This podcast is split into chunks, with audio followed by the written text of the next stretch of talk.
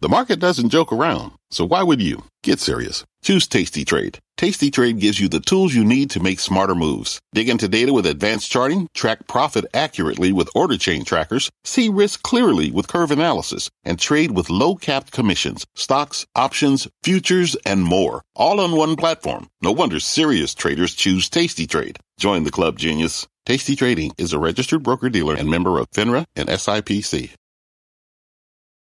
I'm Brian Sullivan, and you're listening to CNBC's Worldwide Exchange. Our show airs live weekdays at 5 a.m. Eastern. Listen in. It is 5 a.m. at CNBC Global Headquarters, and here is your top five at 5. Fed Chairman Jay Powell front and center as investors await new comments and hints on a possible policy pivot. Unrest in China once again as police clash with protesters over COVID restrictions and lockdowns. Now Beijing is stepping up its rhetoric.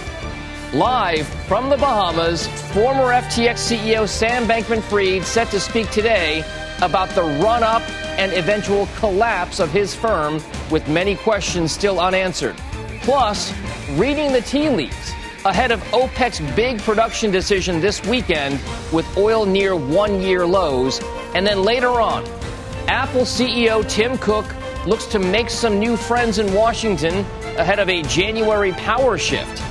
It is Wednesday, November 30th, 2022. You are watching Worldwide Exchange right here on CNBC. Good morning. I'm Dominic Chu for Brian Sullivan. Today, let's kick off this Wednesday morning with a check on U.S. equity futures on this final day of November, trading or otherwise.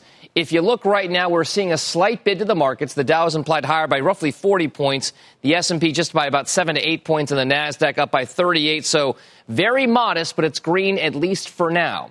Ahead of the opening bell, right? The Dow is up nearly 3.5% this month, and it's on pace for its second positive month in a row for the first time in more than a year. Similar story for the S&P 500 up 2.5%, roughly thereabouts this month. But the NASDAQ continues to lag. Down marginally is on pace right now for its third down month out of the last four. Still, though, just marginally. So we'll see if the NASDAQ can turn things around today. Checking in on the bond market. Yields currently fluctuating just a bit, but certainly just a little bit lower on the session. We're still below that 4% mark for 10 year Treasury note yields, currently sitting right around 3.73%. The two year note yield, 4.47%, and the 30 year long bond, 3.79%. In energy, oil prices I mentioned before, OPEC meeting this weekend to discuss possible production cuts and or raises. We don't know. OPEC plus is a mystery, but WTI crude right now is bid up two and a quarter percent, seventy nine dollars and ninety one cents, up about a buck seventy. ICE Brent crude futures, the world benchmark gauge, up a dollar eighty two to eighty four dollars and eighty four cents, two percent gains there as well. In cryptocurrencies, we're still tracking that 16,000 level in Bitcoin. And right now, we are seeing prices to the upside, up by 2.5%, 16,873 and change for Bitcoin prices. Ethereum prices up nearly 4%, $1,265 and change as well. So we'll keep an eye on that slight bid in crypto today. Checking the overnight action in Asia and the early trade in Europe, we have our own Karen Tso standing by in our London newsroom with the latest there. Good morning, Karen. Dom, good morning to you. Well, some more icing on the cake for Hong Kong markets today. It has been a bumper month. The 2% you mentioned on the S&P 500 for the month, compare that to 25% plus returns on the Hang Seng. So valuation coming to the fore. Notwithstanding the fact there are still challenges in China at this stage, we had uh, the latest read on factory activity. This was a slower than expected pace in November. Still further reports of protests on the ground around COVID restrictions in China. Guangzhou very much in focus in the overnight hours. So the Hong Kong market, in contrast to just slight gains on the Shanghai Composite today and patchy across the rest of the markets. Japanese stocks reversing and just four tenths on the Australian market. To Europe, we just had a big data point crossing, and it is encouraging. The EU inflation numbers uh, 10%. The expectation was for 10.4%. So slow moves, but still going in the right direction. Also a reversal from the 10.6% we had in the month of October. On the markets, we are seeing a stronger day of trade. We've given up the higher ranges, but we've also given up the lower ranges. Somewhere in the middle as we take a look at a half of a percent gain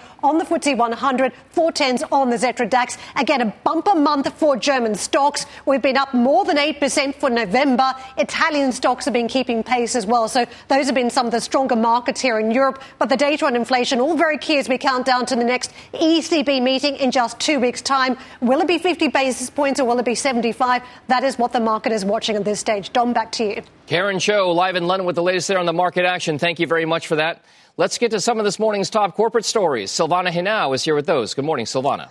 Dom, good morning to you. Elon Musk on Twitter is rolling back a policy aimed at tackling misinformation related to COVID 19. Now, in a blog post, the platform did not specify the mitigation measures it would no longer support, but the move does come amid concerns of Twitter's ability to fight misinformation with half its staff gone, including those responsible for content moderation. Apple CEO Tim Cook is getting ready for a split Congress heading to Washington, D.C. this week to meet reportedly with several top Republican lawmakers. According to Bloomberg, Cook has scheduled sessions with Congressman Jim Jordan of Ohio, Darrell Issa of California, and Cathy McMorris Rodgers of Washington. Jordan and McMorris Rodgers are likely to chair the two top committees overseeing the tech industry when Republicans retake the House next year. And Alibaba founder turned recluse Jack Ma has reportedly been living in Tokyo for nearly six months following China's crackdown of its tech sector and derailment of his Ant Group IPO. According to the Financial Times, along with Tokyo, Ma has also been traveling to the Japanese countryside, the U.S., and Israel, Dom. Head out with the latest there on those headlines. Thank you very much for that. When we come back on the show, unrest in cities across China once again, this time in the face of very heavy police presence. We have a live report from Beijing coming up. Plus, a bad year for tech is about to get even worse, according to our next guest, especially when it comes to digital advertising.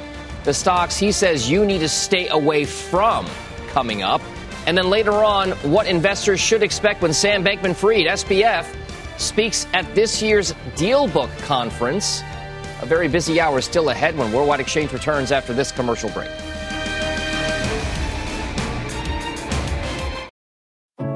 What does it mean to be rich? Is it having more stories to share or time to give?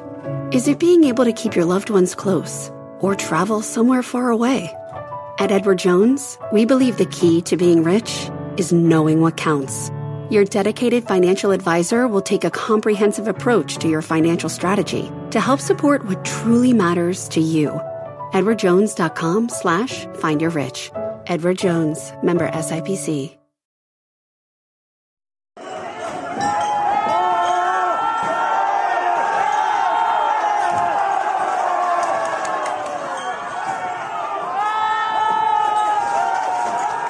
Right, welcome back. That's Guangzhou, China. That was the scene in that China manufacturing city Tuesday night where protesters clashed once again with hazmat suited riot police. Those demonstrations come just 24 hours after relative calm following Sunday's widespread demonstrations over the country's now three year long COVID lockdowns due to COVID zero and that policy. Our Eunice Yoon joins us now from Beijing. Uh, Eunice, these videos I'm even surprised that we could get them, right? Because China censors everything, internet traffic and whatnot. But that's obviously coming from somebody's smartphone camera, and it does show protests. Is this a time now where Beijing has to prepare a more formal response to what's been happening over the last few days?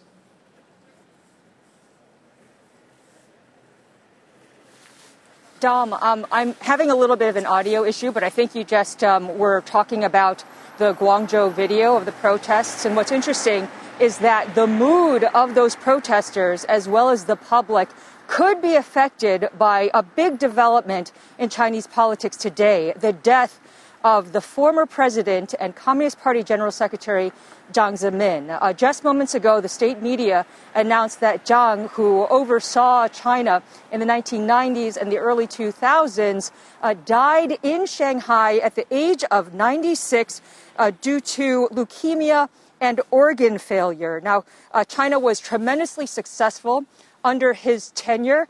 Uh, China joined the WTO. Um, it also uh, successfully uh, oversaw the saw that the return of Hong Kong to China from the UK. And it was a time when GM, uh, McDonald's, as well as a lot of other American multinationals uh, came into the country because it was a time when there was tremendous economic reform and opening up. Now, there are already comparisons being made to the time of uh, Jiang Zemin or just before uh, to the Tiananmen Square um, uh, incident in 1989. And that's because uh, there was also a death which, uh, and, and, and, memorials um, which had um, sparked the Tiananmen Square um, uh, protest. Um, a lot of that was because there was a, a big senior uh, figure in Chinese politics named Hu Yaobang, who was a big favorite of Chinese reformers. So people are making comparisons already, and um, obviously, in light of the fact that we have these COVID protests, as well as uh, um, a lot of these uh, concerns uh, that the, the, Chinese leadership is going to be uh, very, thinking a lot about this at this stage. All right, Eunice Yoon, live from Beijing with the latest there. Uh, I, are, is your audio up? Can you hear me? I couldn't. Now I can hear you now. Now you can hear me. Okay. So, so my question before was, yeah, I can. Guangzhou. Is Beijing preparing yes. some kind of formal response? It has to be a situation now where, where they are seeing multiple days of this civil unrest. Police is heavier in terms of its presence. I mean, there has to be some kind of a, a more, I guess, forceful approach that they have to think about taking, whether it's formalized or not. No, no, Beijing, so the senior leadership has not actually acknowledged the protests at all yet.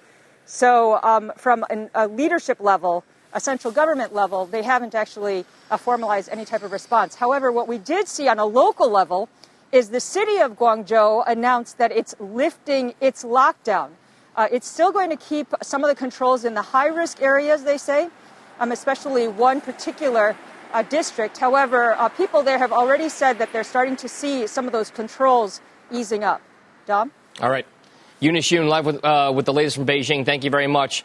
Uh, to the broader markets now, as investors await a 1.30 p.m. Eastern Time speech from Federal Reserve Chair Jay Powell that may give insight into possible policy pivots.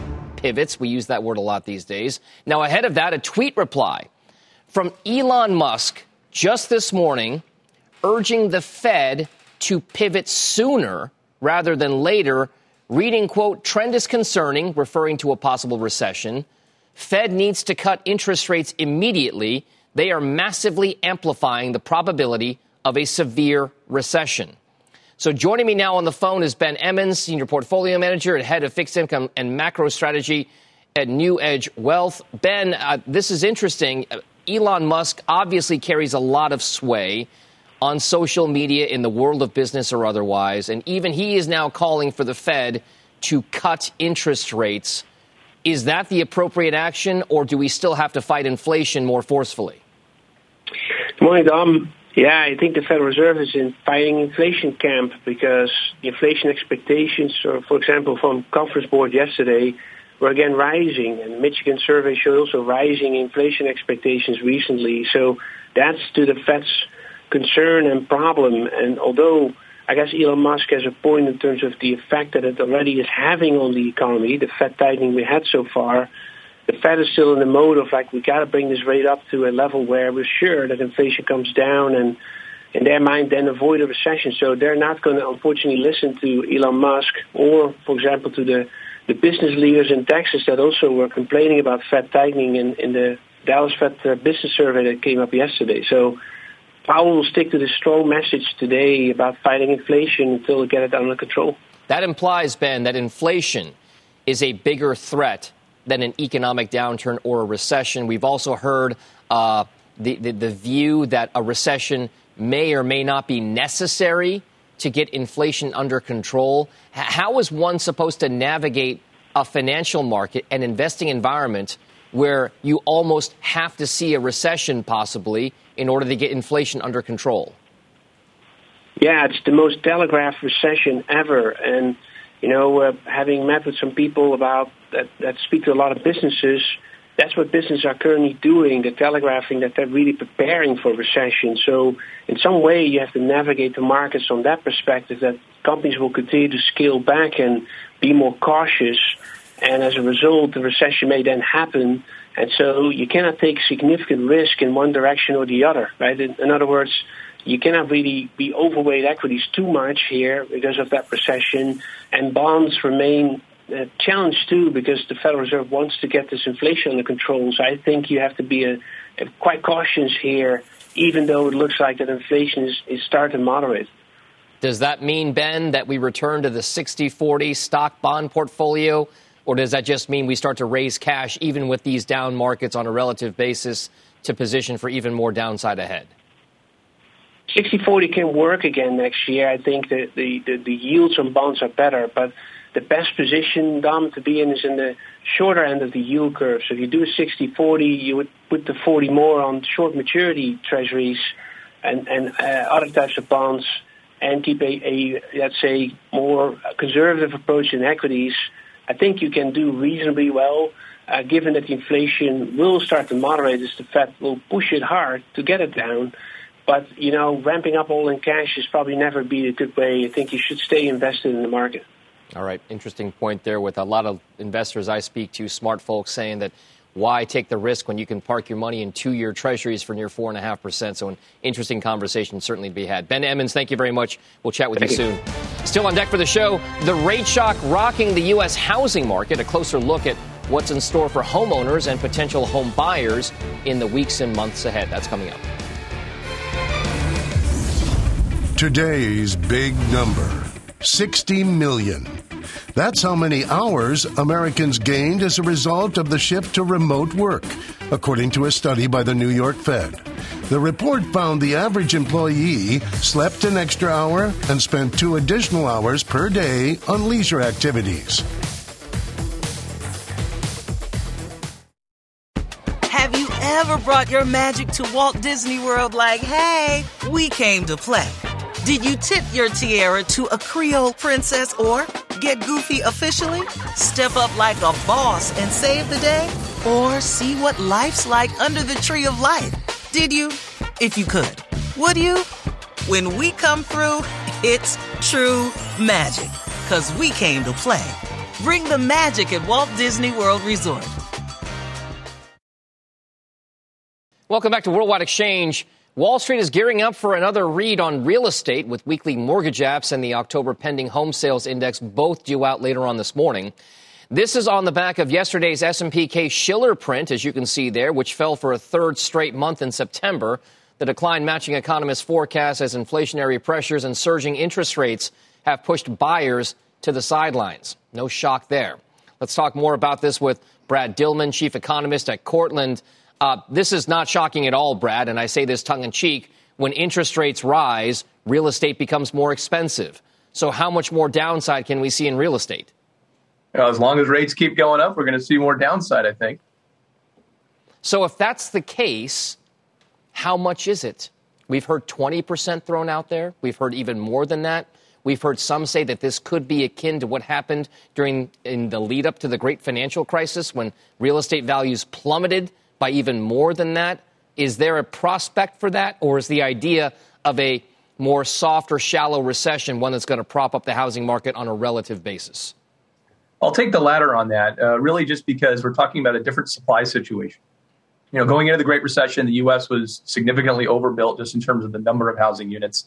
Today, by most estimates, we're still underbuilt by at least 900,000 housing units. Some estimates are well north of that in the 2 millions. If that's then the state of play for real estate, there are certain markets out there that have been perhaps more supply and demand imbalance than others. You think of hot sectors and markets out in the southeastern United States, the southwest, certain metropolitan areas. What's the most vulnerable part of the real estate market right now, geographically speaking?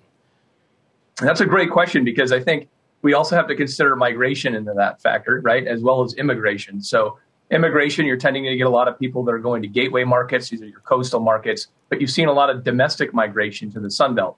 Now, that, of course, has been very bullish for those markets, but at the same time, you have had a supply response as well. When I think about what's really vulnerable, I think of it less in terms of geography, because, of course, it is interest rates that have determined a lot of what has happened over the last two years. And that's really national, right? That's the 10 year treasury rate and kind of a mortgage spread, you know, for the 30 year fixed on top of that. So I think about some of these people who may have gotten over their skis over the last two years, people that use uh, very, very cheap credit to bid home prices and perhaps may end up on the wrong side of things if we do end up in a situation with systemic job losses. Brad, it, it wasn't just, you know, homeowners and, and prospective residential buyers that were in some cases over their skis using cheap money to leverage themselves to buy and bid up real estate. It was also institutions and commercial real estate investors who took advantage of those low interest rates to build out as well. When you, when you look at real estate and you look at the residential market versus what's happening with commercial real estate, is there any more of a difference in terms of where you see the markets headed? Is one worse than the other, commercial or residential, right now? Oh, there's definitely some pain in the commercial space too. Um, and uh, you know, many groups did go out and use cheap debt. I don't think anybody was really expecting we'd see uh, short end rates get as high as they have, and they're paying for that now. Um, so far, I can speak to multifamily. You are seeing some pain in what we call the, the Class C space, where there's been some failures to pay. These are t- tends to be your cheaper multifamily product. Uh, but otherwise, you're seeing it hold together pretty well on the fundamental side. So even as the investors themselves are paying more as it relates to their debt expense, the fundamentals of the space are still quite strong. One caveat to that is that occupancies are loosening a bit. They're going back to something that we'd call more of a natural vacancy rate in the market. Uh, vacancy rates had been too low during the pandemic, really as a result of the eviction moratoria and, and, and various ethics around that to make sure that people weren't going to be evicted for no reason. But that created a very, very tight market, and that created very, very strong rent growth, to which today we are beginning to see a supply response. All right. Brad Dillman, Chief Economist over at Cortland. Thank you very much, sir. We appreciate it. All right, let's get a check on this morning's other top headlines. NBC's Philip Mena is in New York with the latest there. Good Wednesday morning, Philip. Hi, Dom. Good morning. Millions remain under a severe weather threat today after 21 tornadoes tore through the south. In Louisiana, officials say at least two people were injured in Caldwell Parish. Sirens could be heard in Mississippi, where the majority of the tornadoes touched down. Just take a look at the devastation in Lowndes County. Tornado watches are in effect in southeast Mississippi and for parts of Alabama until 6 a.m. Central Time. A federal jury found two members of the Oath Keepers, including its founder, Stewart Rhodes, guilty of seditious conspiracy. Prosecutors accused Rhodes of orchestrating a violent plot to keep Donald Trump in power, a plot they said helped cause the January 6 Capitol riot. The conviction comes with a penalty of up to 20 years behind bars. Rhodes' attorney says they do plan to appeal. The Senate has voted to protect same sex marriage in a way that's never been done before. The bill, called the Respect for Marriage Act, passed with support from both sides of the aisle. It now heads to the House for a vote before making its way to President Biden's desk. That's it from here, Dom. Back to you. Philip Mena with the latest there. Thank you very much. Now, down 30% this year. Why our next guest says this stock in this mystery chart could surge to 30 bucks and beyond. It's $23.98 right now. And if you haven't already done so, please follow our podcast. If you miss Worldwide Exchange, check us out on Apple or Spotify or your podcast app of choice. Worldwide Exchange in audio format. We'll be right back.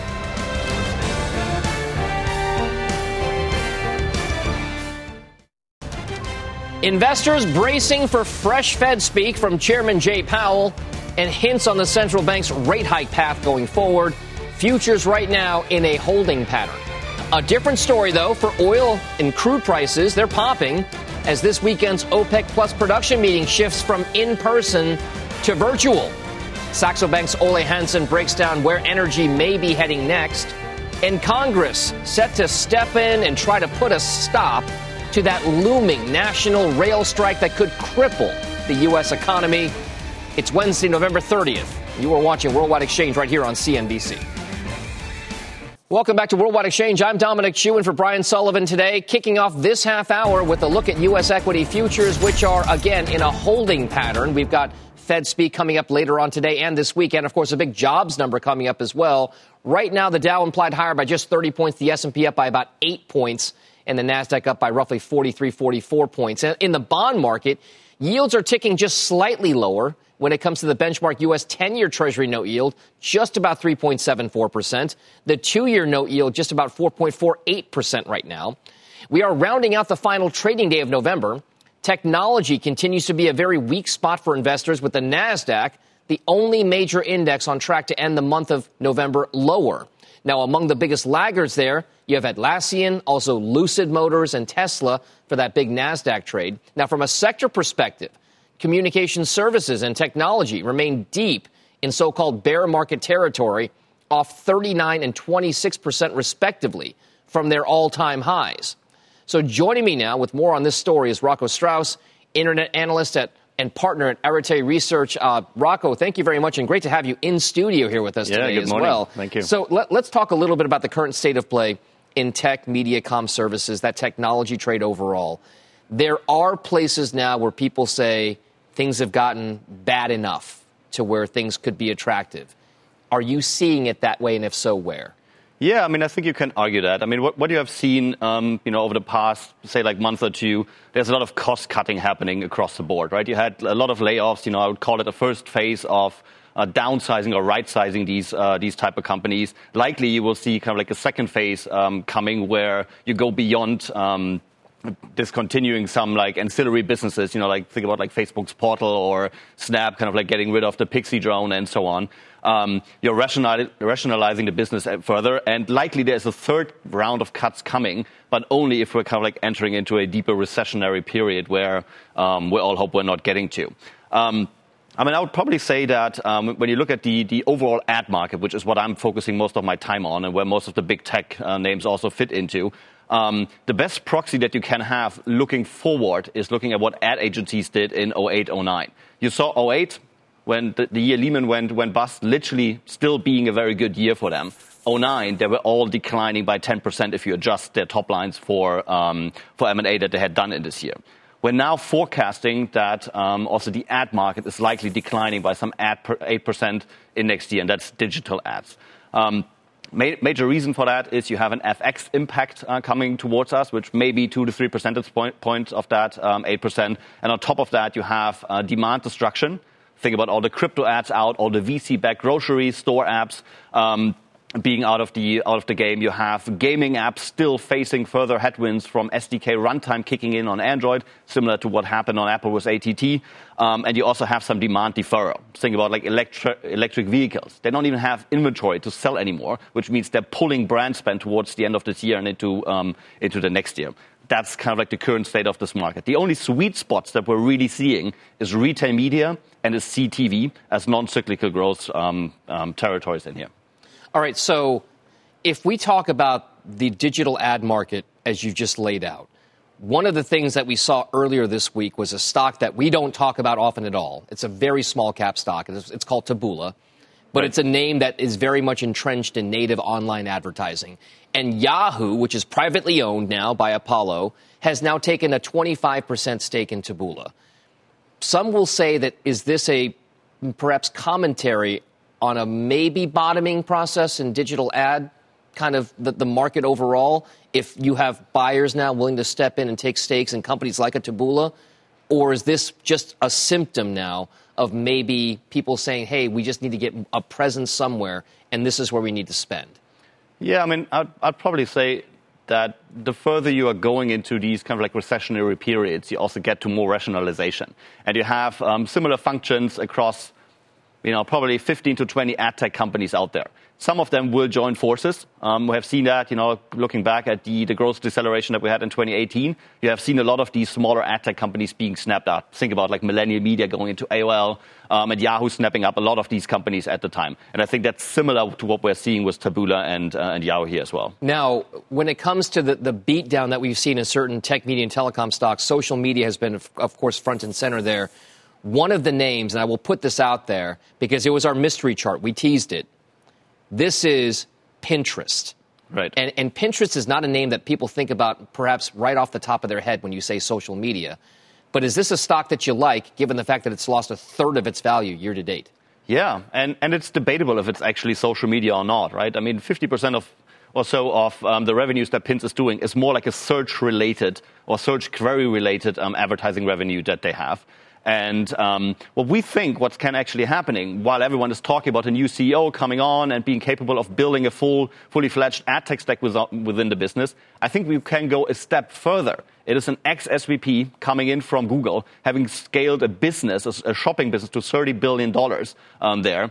He could just come in and enter like a partnership with Google, opening up some of that 50% of um, you know, revenues which has come from search queries to Google's AdWord business, bringing in millions of additional advertisers, increasing density, and with that pricing, and ultimately you are juicing your top line massively by increasing the number of advertisers, likely by 20 to 30 fold on that platform. All right. Pinterest, a top call here from Rocco Strauss at Arete. Thank you very much for joining us here in person. Yeah. Appreciate it. Glad to be here. Thank All you. All right. Let's get a check on some of this morning's top stories and headlines. Silvana Henao is here with those. Hi, Silvana. Dom, Congress is set to take steps to try and avert that national rail strike ahead of next week's December 9th deadline. House Speaker Nancy Pelosi says lawmakers in that chamber will vote today on a bill to impose that tentative contract deal that was reached back in September. Pelosi adding the House will vote on a separate proposal to give seven days of paid sick leave to railroad employees. Senate leaders are vowing to try and quickly pass legislation once it is sent over from the House, despite some senators pushing for changes to the deal.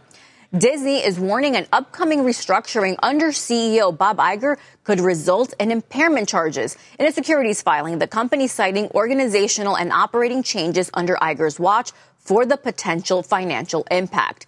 And Sam Bankman Fried set to speak about the collapse of FTX. The former CEO of the crypto exchange is scheduled to talk with Andrew Ross Sorkin during the New York Times Dealbook Summit today. Ahead of that sit down, Bankman Fried spoke with Axios saying that regulation and proper oversight could have helped protect FTX from its collapse, but added that he bears the brunt of the blame.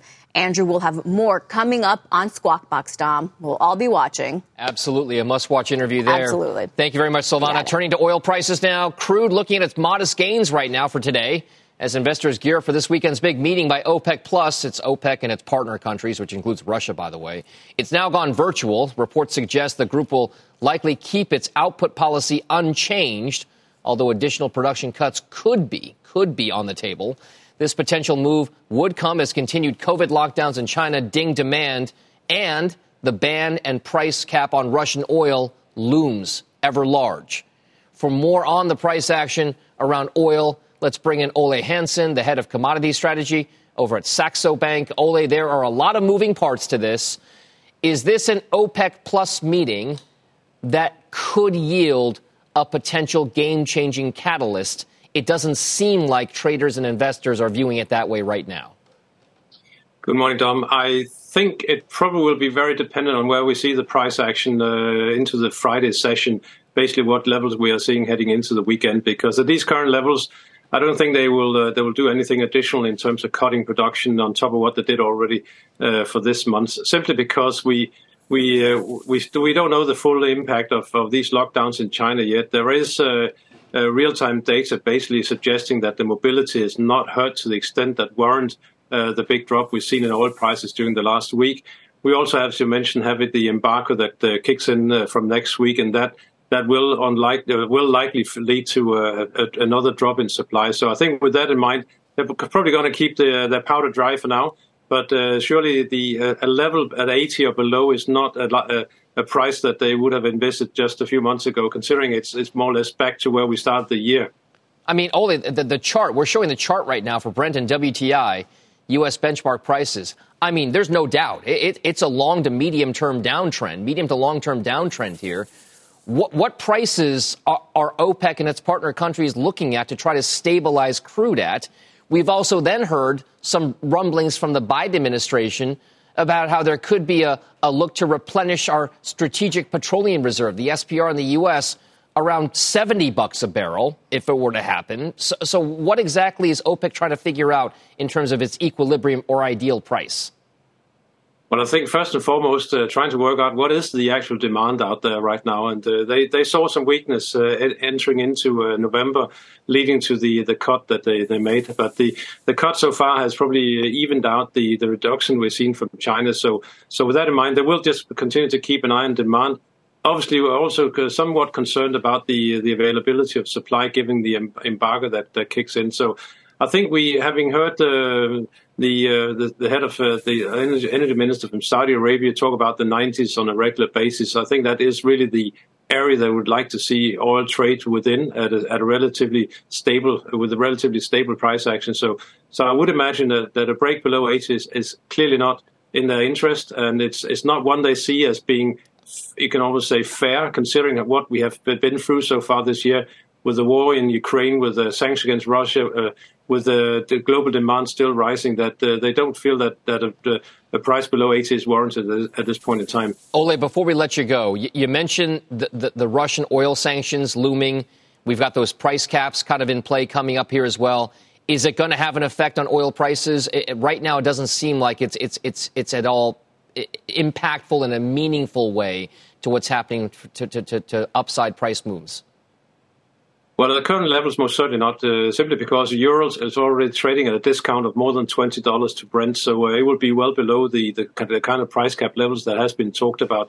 So uh, I think for now, it's it's probably to a certain extent almost dead in the water. They may be uh, revisited if we suddenly see a, a fresh spike in, in, oil prices, but at this point, it's more the the actual embargo on seaborne crude uh, more than the the talk about a price cap that could potentially underpin the prices over the coming weeks.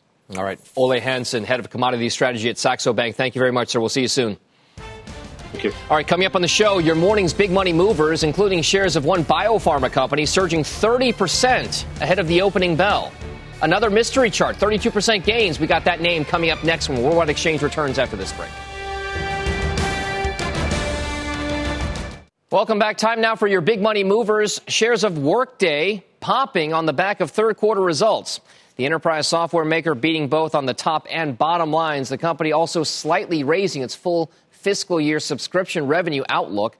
The company also announced a $500 million stock buyback program Shares right now up about 8.5% in the pre market trade. Now, a different story for shares of CrowdStrike, plunging on a weaker than expected growth forecast for new revenue, earnings, and revenue for the third quarter, topping expectations. Now, CEO George Kurtz citing quote unquote macroeconomic headwinds for that disappointing revenue outlook. Those shares right now down about 20% in pre market. And then there's our mystery chart, which is Horizon Therapeutics. Those shares taking off after its board revealed it is fielding takeover offers from several pharma giants. The biotech company says it is in talks with Amgen, Sanofi, and a unit of Johnson & Johnson. Horizon, which makes drugs for rare autoimmune and severe inflammatory diseases, adds that it can't be sure that an offer will be made by any of the three, but shares right now are up 32% in the pre market. Well, time now for something random but interesting. For that, we send it out to Brian Sullivan for RBI. Time now for your morning RBI. It's back, and today let's get macro about the macroeconomy. Deutsche Bank's economists have been noting for a while that a sign of a coming recession is the number of states with either increasing or decreasing economic activity as measured by the Philadelphia Federal Reserve Bank.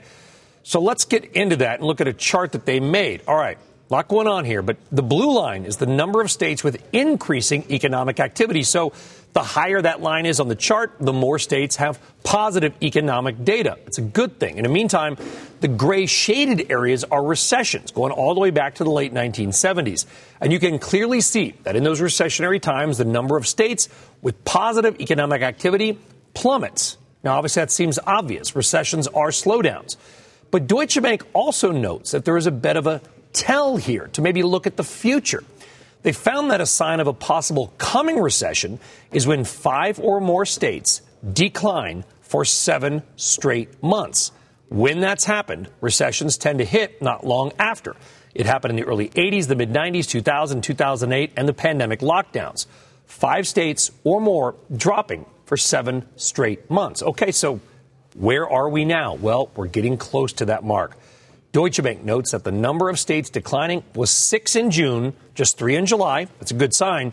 But then 16, 9, and now a whopping 27 states showing declining economic activity in October. 27 states. That is the most since COVID first hit. All right, so again, a lot going on here. But the bottom line is this we've now had four of the past five months where more than five states saw declining activity. Deutsche Bank says we need seven in a row to be the tell for a coming recession, which they expect is likely to come in the second half of the year. Obviously, we're going to keep following this data and see if this month and December fit that trend. If they do, I guess we'll call it the unlucky seven. Random, but interesting. All right, Brian Sullivan, thank you very much for the RBI. On deck for the show, why Elon Musk is calling on the Fed to take easing action. Jenny Harrington is standing by on that and where she says you should be putting your money to work right now, including shares of one beaten up retailer. We've got that name coming up next. And a reminder it's Pro Week all week long on CNBC.com. Today, it's famed investor Lee Cooperman picking some of the biggest names in the market and some smaller stocks he thinks may have room to run. Cooperman is also taking your questions, subscriber questions. Just go over to cnbc.com slash pro, uh, pro talks at 3 p.m. Eastern time today. Big interview. Brian Sullivan conducting that one. Worldwide Exchange is back after this.